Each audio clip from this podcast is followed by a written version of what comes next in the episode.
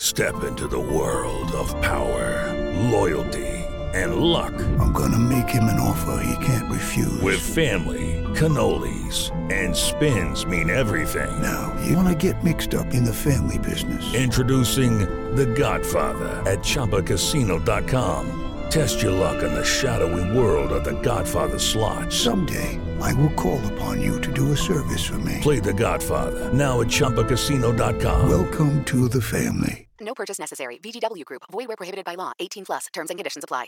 Hello, I'm George Cup, And I'm Callum Gurr. and you're about to listen to the podcast version of To Be Discussed with Cup and Gurr.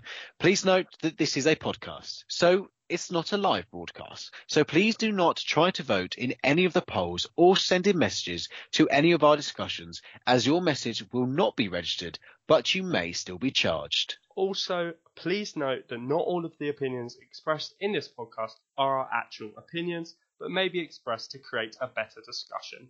Anyway, enjoy the podcast and don't miss our live broadcast every Sunday on Wizard Radio Station.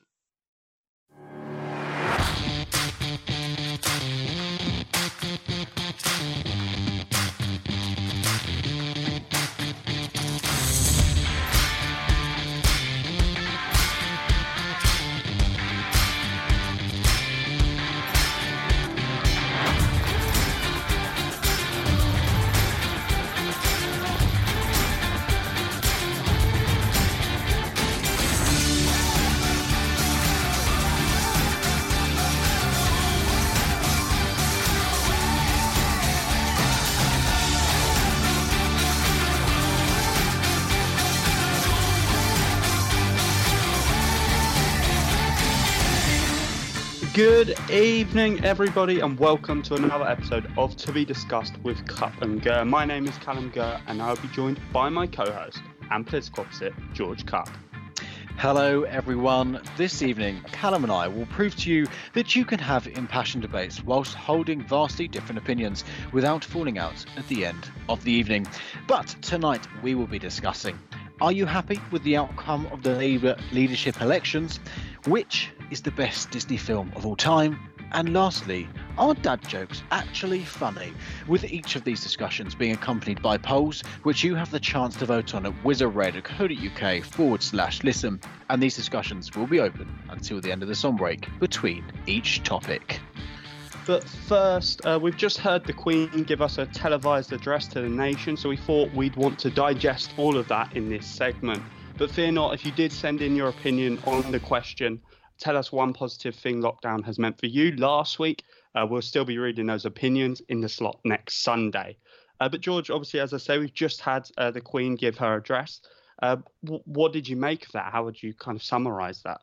Well, I think whenever the Queen makes an address to the nation um, at a time that isn't Christmas, um, you know how um, serious the situation must be. And I must say, no matter what your opinion of, is of the royal family, I think there is something rather unique and rather touching um, when the Queen addresses the nation and speaks to us from uh, her own living room and and is looking directly at the camera and into our lounges all, all over the nation. And and essentially she is saying how she understands and appreciates the financial disruption and the disruption that is going in with families with work life and the challenges that are being faced by every single individual today um, because of the coronavirus especially she said thanks to the NHS and how the NHS are the driving force in making sure that we beat the coronavirus. Um, and by showing our appreciation and how we are very good at coming together to, to go out on Thursday evenings at 8 p.m. and clap our hands for our essential workers and the NHS and our carers because we do appreciate those people and they are incredibly special to us and incredibly special for uh, what they are doing by putting their lives on the line every day to ensure the health of those around them. And I think essentially as well, what she said, which is so important to me, is that we remain united. We will succeed. We will be with our friends again, and we will meet again. And I think through all of this, that is, if anything, if you're going to take anything away from that speech, that is what you should take away: is that we will meet again, and we will definitely get through this. Callum, what what what's your kind of summary and your thoughts on what um, the Queen had to say? Yeah, I think I think she's got a, a kind of remarkable knack for for putting a, a, finger to the pulse of what the nation needs at, at a particular time.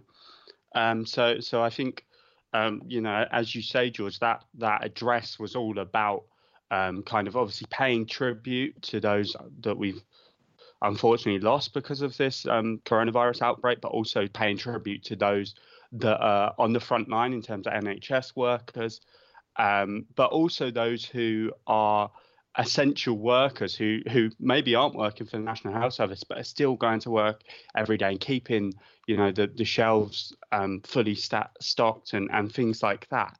Mm. Um, and, and, the kind of as you say, George, the, the overriding message of this is is you know better days are going to return. We as long as we actually listen to what the government's saying, and I think to be fair, the majority of um, the majority of the nation are and listening to what the experts are saying. Um, it's just obviously a sad few that um, we've seen some of the headlines about um, over the weekend.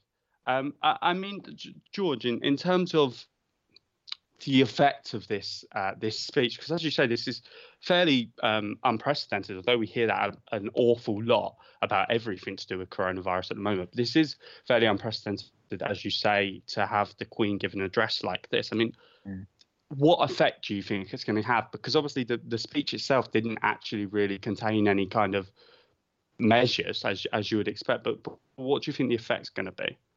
I think, if I'm honest with you, um, this is kind of one of the things that the government have quite clearly played to ensure that people were listening because um, as i said no matter your opinion on the royal family i think the queen herself is rather well respected um, across the country. And when the queen addresses you i think a lot of people do tend to listen to what she's saying um, and within that speech, she did say that if we follow the guidelines that are out there and we follow what is being published by the government in terms of staying inside, only going outside to get the essentials and for essential travel if you have to, um, and by not mingling with lots of people, keeping two meters apart, um, those guidelines, I think people will listen to the Queen sometimes more than um, they will the government. I think, as you rightly say, Callum, the Queen does have a knack of being able to also, I think, speak to everyone. I think a lot of people will listen to the Queen um, when some of those people won't listen to the government. So I think the the response to this speech will actually be a positive one, and because it might make people realize the seriousness of this whole epidemic that's going on because I think it's very hard to not see how serious this is when it doesn't directly um, impact you in terms of not having any deaths in your family or whatsoever. You just read it on the news and you've, you you don't have a job, and it can be quite frustrating. But when the um, head of state addresses the nation like the Queen has, that's when I think everybody needs to sit down and listen to make sure that we can all get through this. Do you think kind of similarly there? Yeah, yeah, no, I do. I think so as well. I mean, I, I think people will sit up and take notice because, as you say, the Queen has got a tremendous amount of respect from people. Um, and I think quite rightly as well. You know, I mean, she she is someone who is especially at risk of, of this. And um, she's still working from home effectively by giving this um, giving this address. And she's also very personally um, kind of suffering from coronavirus because obviously Prince Charles did test um, positive for coronavirus, and indeed her own prime minister has done as well. Um, so, so I think you know, on that basis, I think the nation is already sitting up and taking notice. But I think this is a really effective way of reinforcing that. And I, I hope and and I, I know really that we, you know we we will get through this as as uh, the Queen said in her address there. Right then, uh, we've reached time to end uh, that discussion. Um, but thanks very much for listening, and we'll be back very soon.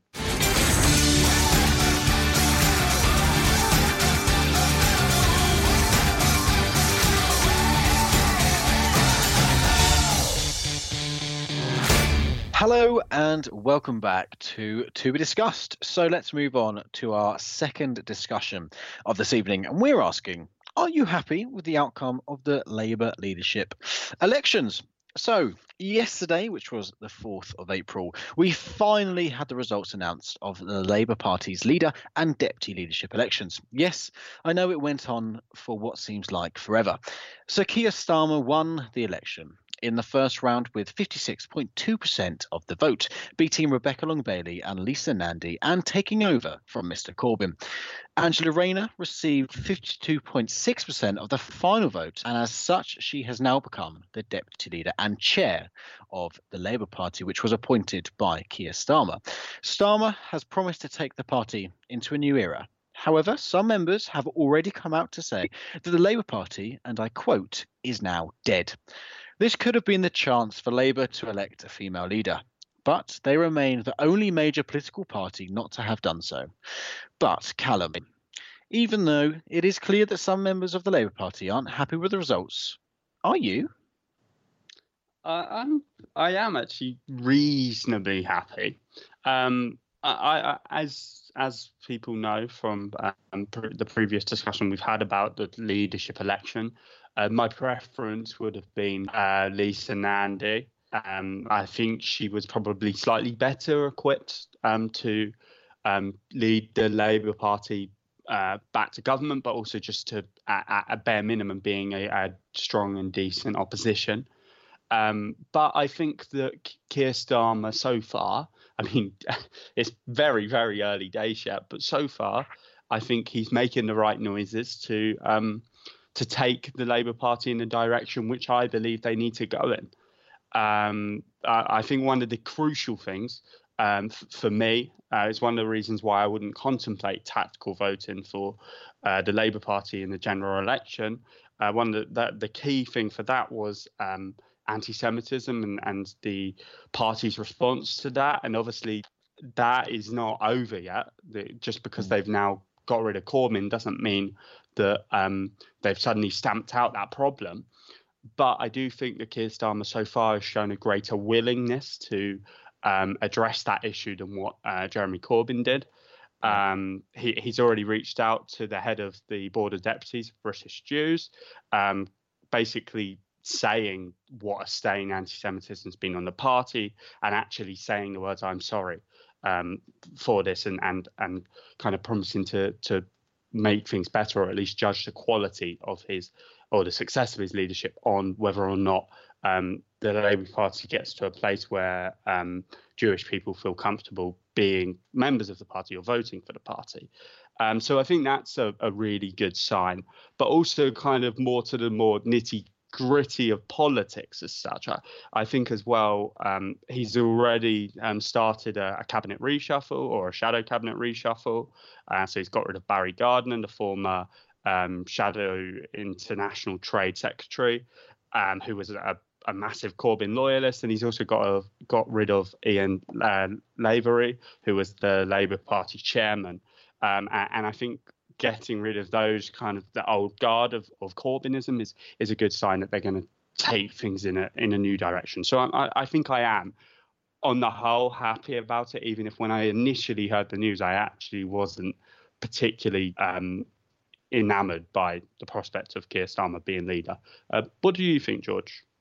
Yeah, I think there's no secret. Um, again, I, to my preferred person to become the Labour leader, and that way, I agree with Callum, was Lisa Nandy. I, I much preferred Lisa Nandy in, in, in her way that she was going to take control of the Labour Party. But that obviously isn't the result that happened um, yesterday, and Keir is now in that role. And I think we, I think Keir is going to take the Labour Party into a new era, as he said, um, and I think he's going to do it in an interesting way. I think that um, he is going to try and get out of that kind of Corbynist era and make sure that he can put his own stamp on the party and and even make it election winning. Um, of course, that is any goal of the leader of any party, but I think as well there are going to be some issues with him, as I quoted in the introduction. I saw a lot of things um, on social media, for example, where they were traditional Labour voters, and because Keir was elected, they aren't going to vote for him. Some on the more centralist side because they voted for Brexit, and a lot blame Keir for his approach to Brexit and and the failure of um, Labour's last election, and some because Keir isn't isn't a fully paid up member of the uh, Corbyn fan page. And a lot of the Momentum side are not going to like that. And Momentum will try, and I think they will challenge Keir a lot. I think if we talk about both the leadership and the deputy leadership of um, Angela as well. I think it, I think she's going to be a fantastic figurehead in that position because I think both of them are going to be able to work together to try and bring together the left and the right sides of the Labour Party to ensure that there is more this centre fighting ground instead of there being clear opposite ends um, and clear who which person they mostly support or, or which kind of political agenda they mostly support. Um, and I and I think that by having a leader that can bring together and a deputy that can bring together those MPs from all sides, that is going to be so key and so strong for the Labour Party to go forward. I do think there will be issues, and I still think that even though you could argue that Brexit is done and everything like that. I think Brexit will still be um, a problem for the Labour Party, especially under Keir's leadership, because, um, as I said, he was the shadow Brexit secretary, and I think that it might come up as a problem. But I think the shadow reformation shadow of the shadow cabinet is is going well. I mean, for example, he's put Lisa Nandy as the foreign secretary, and I think that's a fantastic position for Lisa. Yeah. Um, and we are going to see even more people coming through. And I think that it will be so good to have a opposition shadow cabinet that is actually going to be ready and fighting and not just doing what Corbyn tells them to do. I hope that Keir does not give a position to um, Jeremy on the front bench, but who knows? Um, but Callum, two questions for you. So get your pen ready. Um, first one. First one is: Do you think that Keir um, will find it hard to get over that Brexit hurdle because of the stance he took. And as we've seen from the Conservative winning over the Red Wall, um, they were so they voted because of Brexit. And secondly, do you think that um, Jeremy Corbyn should be on Keir Starmer's front bench? Um, so, in terms of the should Corbyn be on his front bench, no, I don't think he should be, um, because I, I, think it's it's generally um, the principle that a, a, leader that's been shown to have ultimately failed in, in the ultimate goal of getting the party into government. I think it's right and proper that they aren't then kind of rewarded with a a, a key role um, within the next leader's team. Um, it, similarly to what should happen with the, the shadow chancellor, John McDonnell, and I'm pleased to say he's not been made or kept on as shadow chancellor, and, and um, Diane Abbott as well, I, I believe, is also gone as as um, shadow home secretary. Um, so I, I I think that Corbyn on that basis shouldn't um, be anywhere near that front bench team, um, and he should be um, looking to resume his role as a backbencher. Um, in terms of, do I think that Keir Starmer will fight hard to kind of get over this Brexit hurdle? Uh, I think he's going to have to, um, because it, it is going to be an issue. Although I, I would say that um, it also slightly depends upon what the public um, perception is of Brexit um, as we move forward. Um, a, whether or not Brexit is seen as a massively important issue in voters' minds. I suspect in many ways it won't be as much because Brexit, for all intensive purposes, has got been gotten done now, or at least it can't be reversed. Um, and also um, because if um, Brexit is seen as not being overly successful, I don't think it's going to count against Keir Starmer so much to have been su- supportive of, of a second referendum. Um, but I do think it, it's still a, a, kind of hurdle that um, he's mm. going to have to get over. Um, what about you, George? In terms of the that second question you had, in terms of um, should Jeremy Corbyn be on that front bench team?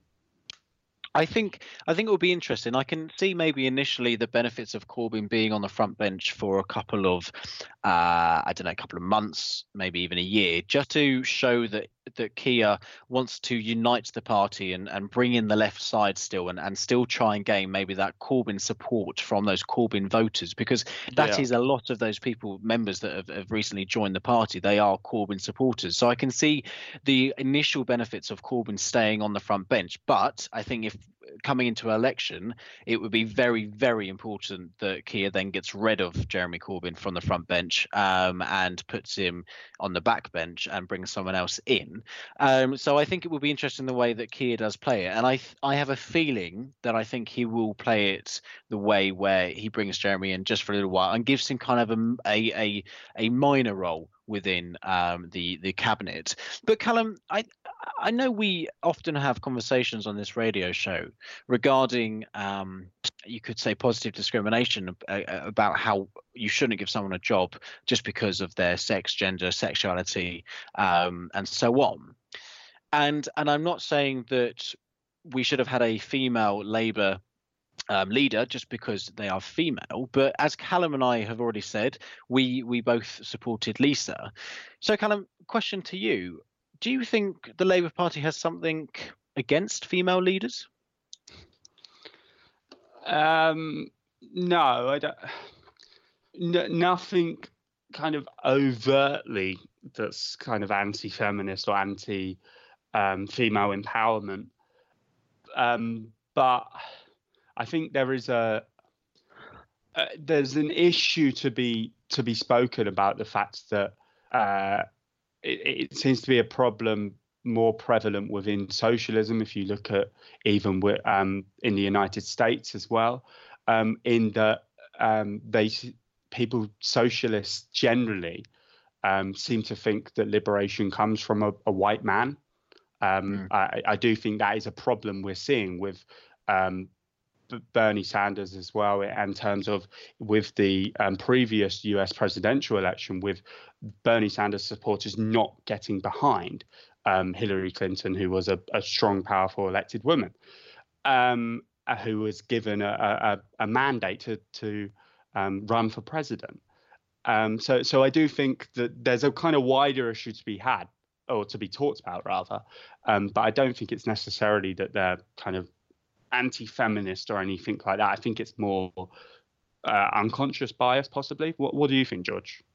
Yeah, I, I think there is definitely that, that issue, and, and I totally agree with what you're saying as well. Um, and I and I think that in the future we definitely will see a um, a female leader of the Labour Party. Um, and I still actually think that could be Lisa Nandy. I think she's still got plenty of time Yeah. to um, keep running. Um, and and I think the way Keir is going to take the party, uh, Lisa will then take it even further later on. Um, but quickly, just another um, quick question for you. Do you think that Keir can truly win over the hearts of the traditional Labour voter when he is a clear millionaire um, and is a London boy? Um, well, uh, I, I think he can. I think, firstly, just very quickly, I'd say that Keir Starmer's had quite an interest in uh, life in himself. I, I believe he is from a, a fairly working class background anyway, even if he is well spoken. I think he's kind of trained his dialect because in politics and in law, you do well with having a well spoken accent rather than because he's necessarily from wealth. Um, but I think he can because he, he can be quite articulate and he can be quite forthright. I think he can win over um, those Labour voters because I mean, if if an Etonian um, educated B- Boris Johnson can, I, I don't see how um, Keir Starmer can't. And lastly, Callum, how do you think this poll is going to go? Um, I think most people will be um, happy with the outcome. So I'd, I'd say that uh, 60% will say yes, they're happy with that. What about you? I'm going to say 68% are going to say happy. Um, but there is only one way to find that out, and that is for you guys to be voting. And you could do that. Um, so vote for this question Are you happy with the outcome of the Labour leadership elections? And you can do that at wizardradio.co.uk forward slash listen. And we'll be back after this.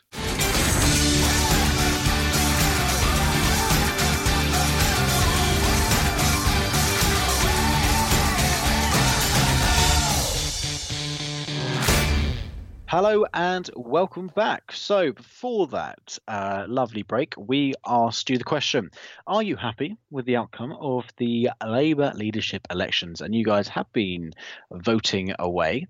Um, and the results are so 61% of you said yes. Uh, which means that 39% of you voted no. So, Callum, um, you you, uh, you did the good in there. I'm just glad to see you're finally admitting, George, that I got I got a prediction right. Yeah, no, but, um, I always it. it is good to see that um, people are fairly positive about that. I mean, obviously, it'd be interesting to hear what those 39% of people are saying about why why they're unhappy at that. Maybe they are conservative inclined voters who are now worried that um, this poses a threat to their electability as such. Nah, nah, we're never worried.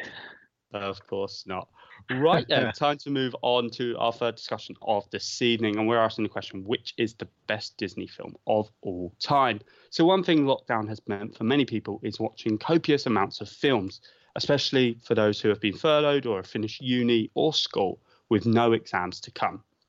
One popular service to stream them on is Disney Plus, which launched just over a week ago in the UK.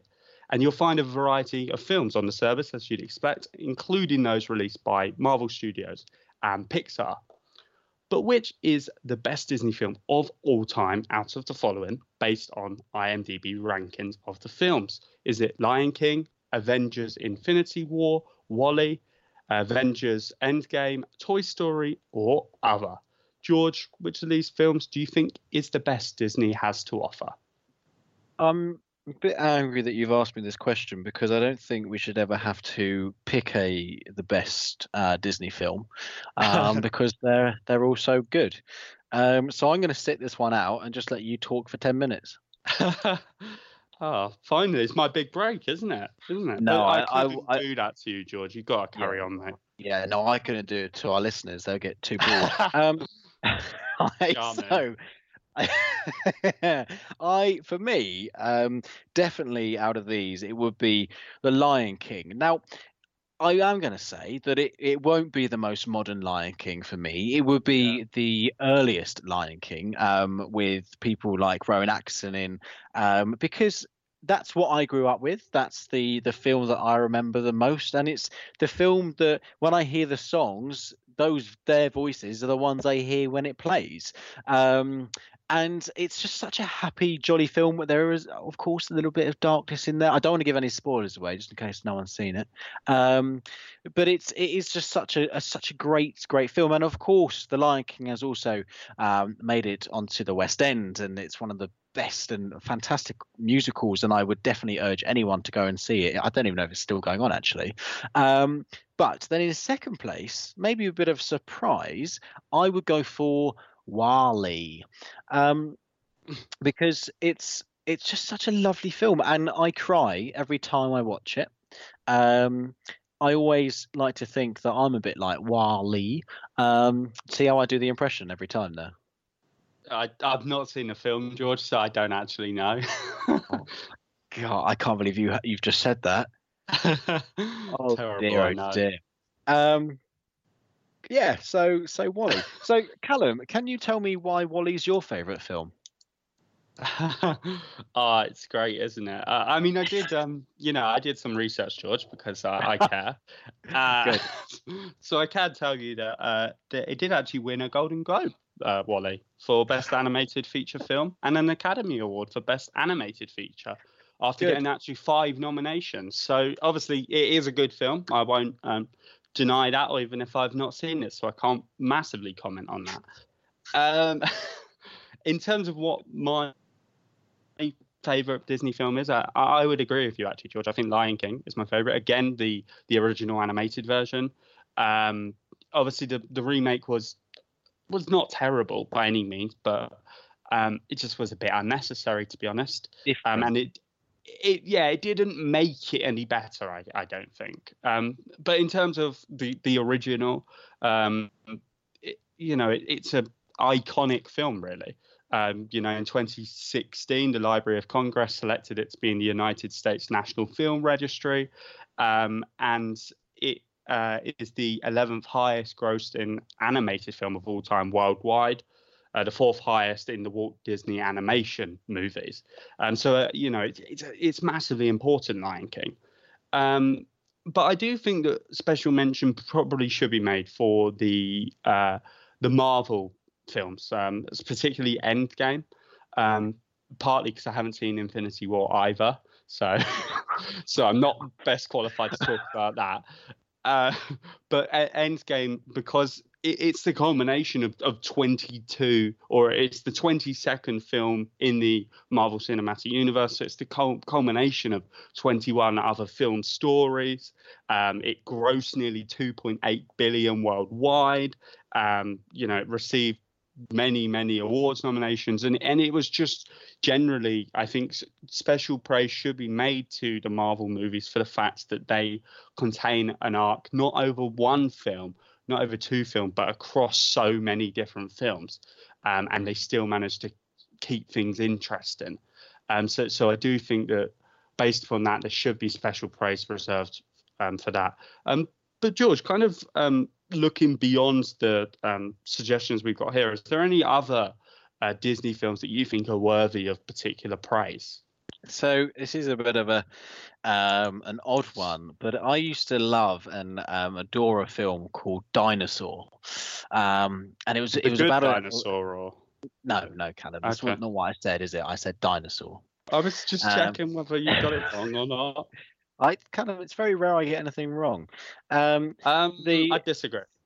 Of of course you would. uh, um, it's about a dinosaur called Aladar, um, who travels, who has to um, migrate across lands and everything because the practically like the world is ending, and they've got to go to these these egg um, egg areas so they can breed and carry on their their breeds and everything, and and it's such a I don't know special film, and and I uh, I again it's another one that I grew up with, um, and it's just the animation back then it was it was i think it was released in 2000 i believe. So it's 20 years old and, and the animation back then was absolutely incredible. But the other one i would also bring into this is definitely pirates of the caribbean. Um i absolutely love pirates of the caribbean and, and i think johnny depp is is amazing in it as um, jack sparrow. Um yeah what would you bring into the old other section callum Uh, so the the one that I'd um, fly the flag for would be um, Peter Pan.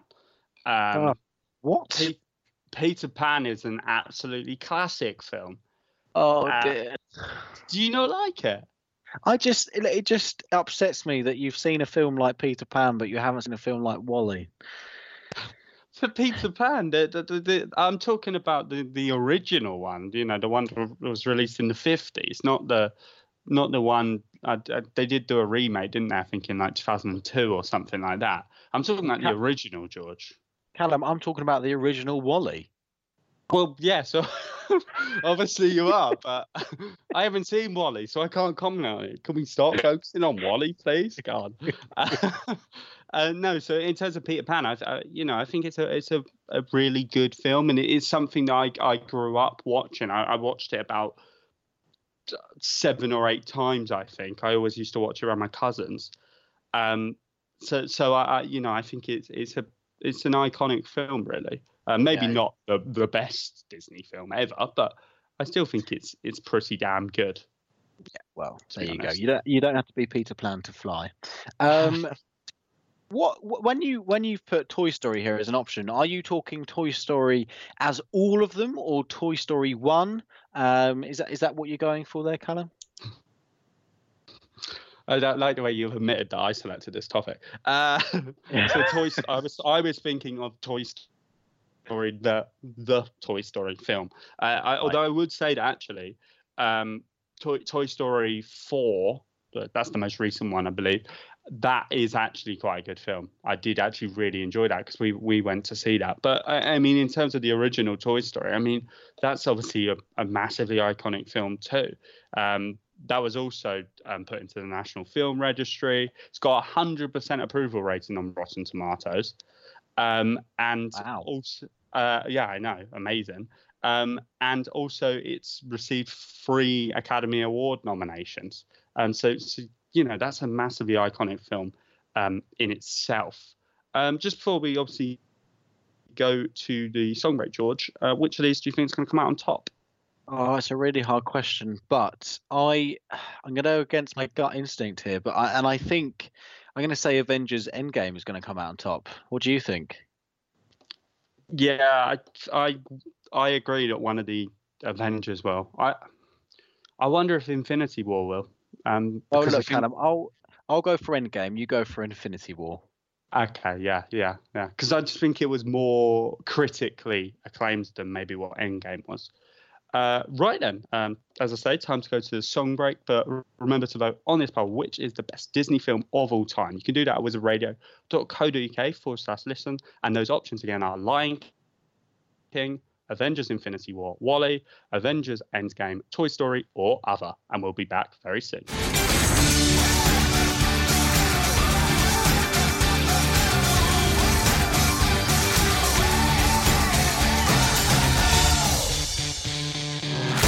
Hello and welcome back. So, the break, we asked which is the best Disney film of all time, and you guys have been voting away. So, 27% of you said that The Lion King was, uh, 24% of you said Toy Story, 22% Avengers Infinity War, uh, 16% Other, and 11% WALL-E.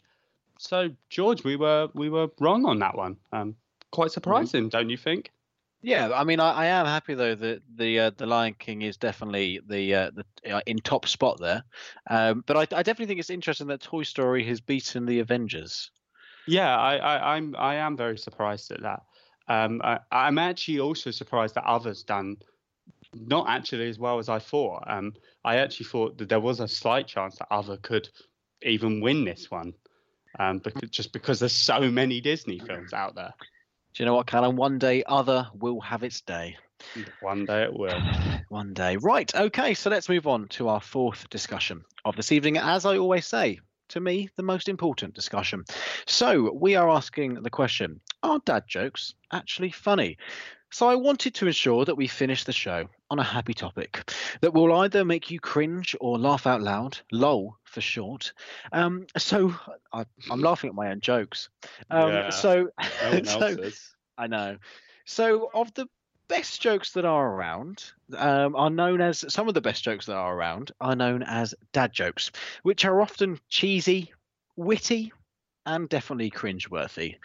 But, Mr. Gurr, do you find them funny? Uh, Why, why are you laughing already? some dad jokes I do find funny. Um, I think um, I, I think I've got probably a dad joke sense of humor anyway, and I think probably our our listeners would testify to the fact we both have got um, that kind of personality a little bit. Um, but I, I think they they can be funny in, in the the um, appropriate time or place. Um, but um, quite often they they're a bit like a damp, damp squid. Um, a, a bit like your lol joke just there, George. Um, Thank you. Not a great one. Uh, what about you? Do you, do you um, find them funny as a uh, qualified dad yourself? He's not actually got kids, just to be clear. I just mean he, he he's he's like the dad of our of our friendship group. That's all Oh, I'm. dear. I, I was I was I thought you knew something that I didn't then. I Oh was wow, quite worried. maybe I do. Well, there we are. Um, I uh, I absolutely do love dad jokes. Um, as Callum said, I I am kind of like the uh, dad of the uh, the group. Um, it's because I have a very old mind. Um, I mean, I am a conservative, so that kind of all kind of jumps into the same bag.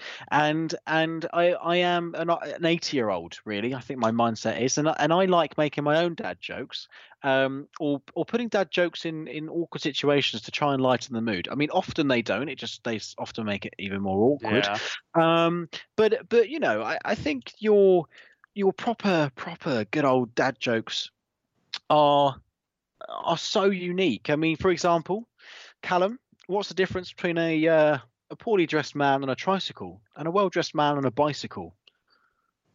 I don't know, George. What is the difference? Attire. I mean, it's it's it's little punchlines like that that just make your make your absolute day. Callum, how many apples grow on a tree? Um, I don't know, George. All of them. wow, that was terrible. I've got one of my own. To be fair, it's not a, it's not that kind of joke. It's it's an advice kind of one. Um, i in terms of it, say say you're at a um a restaurant, um, let's say on a date or something, or just with a friend, um, and you you ask them if they want to uh, share an appetizer, the, the prawns, say. Uh, if they when they say yes, you can say, "Oh, good," because if not, it'd be mighty shellfish. Yeah, I know. Yeah. Terrible as well. They, okay, I, I changed my mind on my answer to your question. No, dad jokes aren't funny. Uh, quickly, Callum, do you want to do you want to uh, hear a joke about construction? um, yes, I, I suppose I do. Oh, sorry, I'm still working on it. I mean, wow. it is. Do you do you think though? And let's let's kind of bring it back to the more serious uh, level Yeah. of the show. Um, do you think dad jokes are kind of the, I don't know, the centre of British humour? Um, hmm. In a in a sense, because dad jokes can be quite dry humor, and I think Yeah. British humor is very dry as well. Um, so so I think to a certain extent, although I'd say that when British comedy is done well, you wouldn't necessarily describe it as a dad joke. Hopefully, uh, wh- wh- what do you think, Angels? Do you think it kind of underpins it? Yeah, I think there's definitely th- that that kind of underpinning of of of dad jokes in nearly every kind of British comedy that goes about because dad jokes are all about making a punchline that and then the, the answer is actually so so obvious. Sorry asking the question then the punchline is so so obvious that it's actually funny or so bad that it's funny. And I, and I think that kind of then develop develops itself into comedies like the two Ronnies um uh, Morecambe and Wise, Miranda, and and sitcoms like that as well, because it's I don't know that those kind of little twists on words or actions really then make the audience laugh, um, or at least try to make the audience laugh. And I think that is definitely a British humour. I think we. Um, as a society, have a very unique humour compared to other countries. Yeah. Do you think that? Yeah, I think we do, and, and just kind of thinking about it, I think a lot of the the best British comedies kind of have a a dad figure w- within them who who is the butt of the joke through kind of dad type humor as well. So so I think you're right in that they they are quite important actually. And I'm, you know, just to round this up, I'll ask one more. Why did the Invisible Man turn down the job offer? I don't know, George, why. He couldn't see himself doing it. Um, how Wow. how do you reckon this is going to go, Callum? um, oh, I think it's going to be quite a um, tight run thing, but I'll say that people will say yes, they are 55%. What about you? Um, I'm going to say 45% for yes, but there's only one way to find out, and that is for you guys to vote away um, on the question: Are dad jokes actually funny? So you do that at wizardradio.co.uk forward slash listen, and we'll be back after this.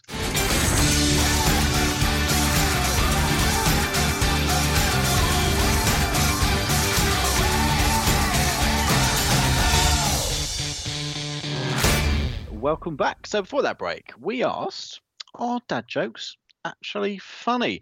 So uh, you guys have been voting away, and the results have come in. So 71% of you said yes, that dad jokes are funny and they make you uh, lol. Hmm.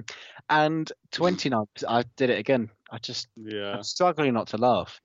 And uh, 29% of you said no, they're not. Well, Callum, are you surprised by that, or is that kind of the the result? Well, I mean, obviously it's not what you predicted, but yeah, I- I'm surprised because, as you say, it's not what I predicted. But just kind of thinking about it, uh, as as we said, we've got quite a dad sense of humour. Um, so it explain why people listen to our show a little bit. I Maybe. suppose if they, if they like that kind of humour, not that we're like a, a comedy show or something. So does that? I don't think that's why people listen to us for for a laugh. But like- maybe like- is just to listen to our ridiculous opinions. I like to think that we we're the mixture of both. We've got good banter and some serious tones in there as well. We're like a we're like a good red wine. Yeah, yeah, yeah. Exactly. Exactly. whatever whatever that means. Right. Okay. So as ever, I really do hope that um, we've been able to bring a cheery smile to your face, even if that is by hearing a dad joke. Um, so you have been listening to uh, To Be Discussed with Cup and Gurr. We do incredibly hope you've enjoyed this episode. So it's now time for George and I to say ciao for now. So I've been Callum Gurr. And I've been George Cup. Remember, everybody, stay inside unless it is for essential travel. Keep safe and be aware of your surroundings. Thanks so much listening for listening, everybody. We'll be back next week at the same time and the same place for another episode of To Be Discussed.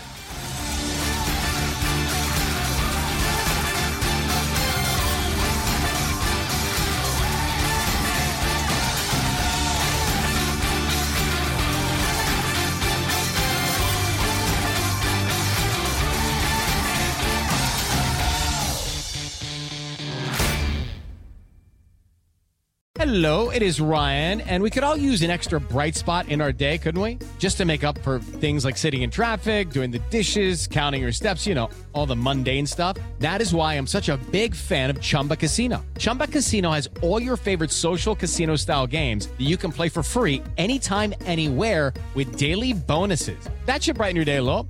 Actually, a lot. So sign up now at chumbacasino.com. That's chumbacasino.com. No purchase necessary. Group. Void were prohibited by law. See terms and conditions. 18 plus.